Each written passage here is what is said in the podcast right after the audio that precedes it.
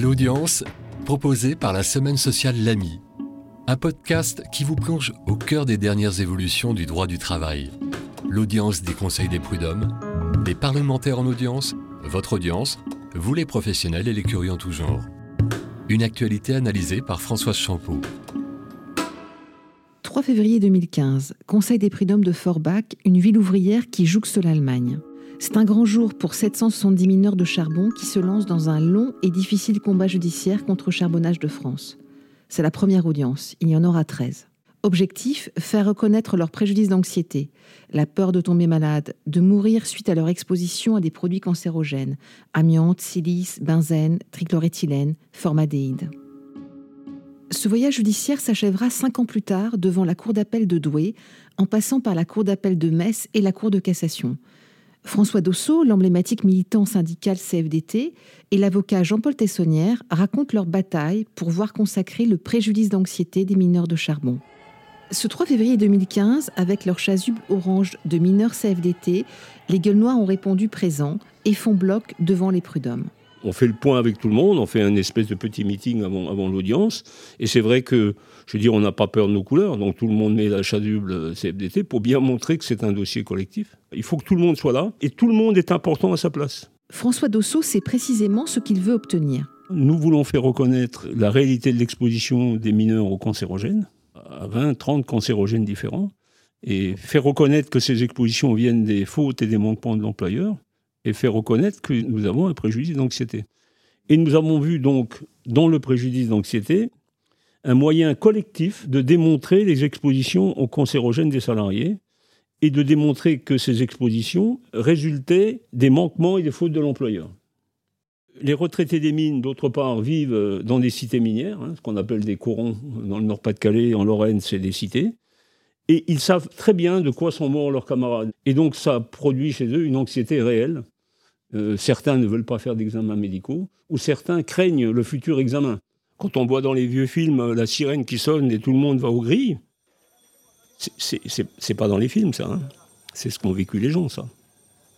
Euh, Zola n'a pas inventé, pas inventé ce qu'il a vu. Hein, je veux dire, toute cette mythologie minière, c'est la réalité vécue des gens.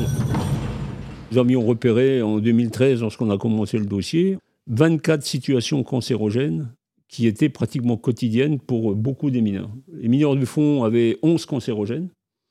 Et un mineur qui était au fond et qui a terminé sa carrière à la coquerie arrivait à 22 cancérogènes différents. C'est maintenant au tour de l'avocat Jean-Paul Tessonnière d'entrer en scène. L'avocat s'est illustré dans la défense des victimes de l'amiante en obtenant la reconnaissance du préjudice d'anxiété, mais dans des conditions très restrictives il voulait faire évoluer la jurisprudence. Parce que j'étais à la recherche d'un dossier caractéristique d'une intoxication euh, massive, mais qui ne soit pas un dossier concernant l'amiante. Le préjudice d'anxiété des travailleurs de l'amiante avait été reconnu par les juridictions, la jurisprudence était favorable, mais en même temps, la Cour de cassation avait enfermé euh, ce préjudice d'anxiété dans la catégorie très strictement délimitée des travailleurs de l'amiante inscrits euh, sur la liste des établissements plus particulièrement exposés. Et donc, euh, les établissements qui, à l'époque, donnaient euh, droit à ce qu'on appelle la pré-retraite amiante. Et il me fallait, pour sortir de cette catégorie des travailleurs de l'amiante au sens strict, trouver une population particulièrement exposée. Je pensais aux fondeurs à l'époque, je travaillais sur des projets concernant des travailleurs des fonderies, Lorsque François Dossot arrive et m'explique les conditions de travail des mineurs de Lorraine, bien entendu, je veux dire, tout ça va euh, très au-delà de ce que j'espérais, enfin, si on peut parler d'espoir dans la description de conditions de travail aussi terribles, mais euh, ça va bien entendu au-delà de ce que j'attendais, et je me dis que c'est plus la peine de chercher le dossier, je l'ai trouvé. Et la benne charrie son monde au cœur. Pour qu'une stratégie judiciaire soit gagnante, le dossier doit être exemplaire. C'est le cas. Jean-Paul Tessonnière se plonge à son tour dans les conditions de travail des mineurs. Il n'est pas au bout de ses surprises. Dans les affaires de sécurité au travail, en général, pas toujours, mais en général, on constate que, avec le temps, les progrès euh, technologiques permettent une amélioration, souvent très insuffisante, mais malgré tout, une amélioration des conditions de travail et une diminution des risques. Ce qui m'a frappé immédiatement dans le dossier des mineurs, c'était que c'était le contraire qui s'était produit. quand on travaille euh, dans les mines et qu'on attaque la houille avec un piolet, on crée bien entendu de l'empoussièrement, c'est un empoussièrement artisanal. Lorsqu'on va mécaniser les mines avec des marteaux-piqueurs d'une puissance euh, extrêmement importante, on va multiplier par 100, par peut-être davantage, le niveau d'empoussièrement dans les mines. Et donc, paradoxalement, plus le progrès technique est introduit au fond dans les mines, plus les conditions de travail seront difficiles. Et on va constater d'ailleurs que les statistiques en matière de maladies professionnelles empirent avec le temps. Les expositions à des substances nocives sont multiples et le risque de tomber malade est réel. Mais entre l'inhalation des cancérogènes et l'apparition de la maladie, il peut se passer de nombreuses années.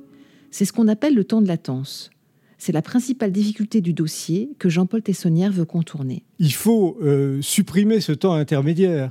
Il faut permettre l'intervention du juge dès que la faute a été commise euh, au sein de l'entreprise. Comment reconstituer les conditions de travail des mineurs d'il y a 20 ans? Comment procéder? C'est tout le travail des militants. D'abord, on a épluché toutes nos archives. Nous avions énormément d'archives. Tous les comptes rendus de CHSCT, tous les comptes rendus de comité d'entreprise, euh, toutes les interventions qui étaient faites, les interventions du syndicat en matière de conditions de travail. Ça, c'était le premier niveau. Deuxième niveau, il y a des militants qui sont allés toutes les semaines aux archives départementales parce que le fond des archives des Houillères, et en particulier le fond des archives de la médecine du travail des Houillères, les archives collectives de la médecine du travail, pas les dossiers individuels, étaient là-bas. Pendant deux ans, ils ont fait ça. Et troisième niveau, c'était de retrouver des choses historiques. Et donc là, il y a un, outil qui nous a énormément servi, c'est les archives de la BNF, hein, Gallica, où on a trouvé sur l'histoire des mines et sur l'histoire sociale des mineurs, sur l'histoire de la silicone, on a trouvé énormément de choses. Deux ans plus tard, c'est le grand jour celui de l'audience. Jean-Paul Tessonnière et Cédric de Romanet vont défendre les mineurs face à Françoise Mertz, l'avocate de charbonnage de France. Mais l'audience ne se résume pas à des plaidoiries. L'affaire a été médiatisée, les victimes sont présentes et certaines d'entre elles sont malades. Moi, je suis partisan d'assumer le côté mise en scène d'une audience. Là, on a euh, un millier de mineurs, les demandeurs et leurs proches qui ont rempli la salle d'audience et vont être égrenés pendant des heures devant le Conseil des prud'hommes, dans le détail, les conditions de travail des mineurs. En présence de ceux qui ont vécu ces conditions terribles de travail, c'est extrêmement impressionnant, même pour l'avocat qui est au, au premier rang dans la salle d'audience. C'est un effet de vérité qui indiscutablement joue dans la prise de décision qui interviendra plus tard. Le procès, c'est une construction sociale qu'il faut l'assumer comme telle et que dans cette démonstration qui intervient à l'occasion du procès, outre le discours des victimes et de leurs avocats, il y a visuellement une démonstration tout à fait convaincante dans la salle d'audience. Il y a eu deux jours J. Hein. il y a eu le premier, tout s'est bien passé, puisque tout le monde a pu, aussi bien les avocats de charbonnage que les nôtres, ont pu expliquer leur position, ont pu donner leurs arguments. Et puis il y a eu la deuxième audience, où visiblement euh, le représentant des charbonnages qui était là n'avait pas apprécié la première audience et il a demandé à prendre la parole. Et dans des interventions absolument outrancières, il a repris le discours du patronat minier des années 30 en disant ben, Nous avons fait tout ce qu'il fallait en matière de sécurité, euh, nous, on, on est responsable de rien.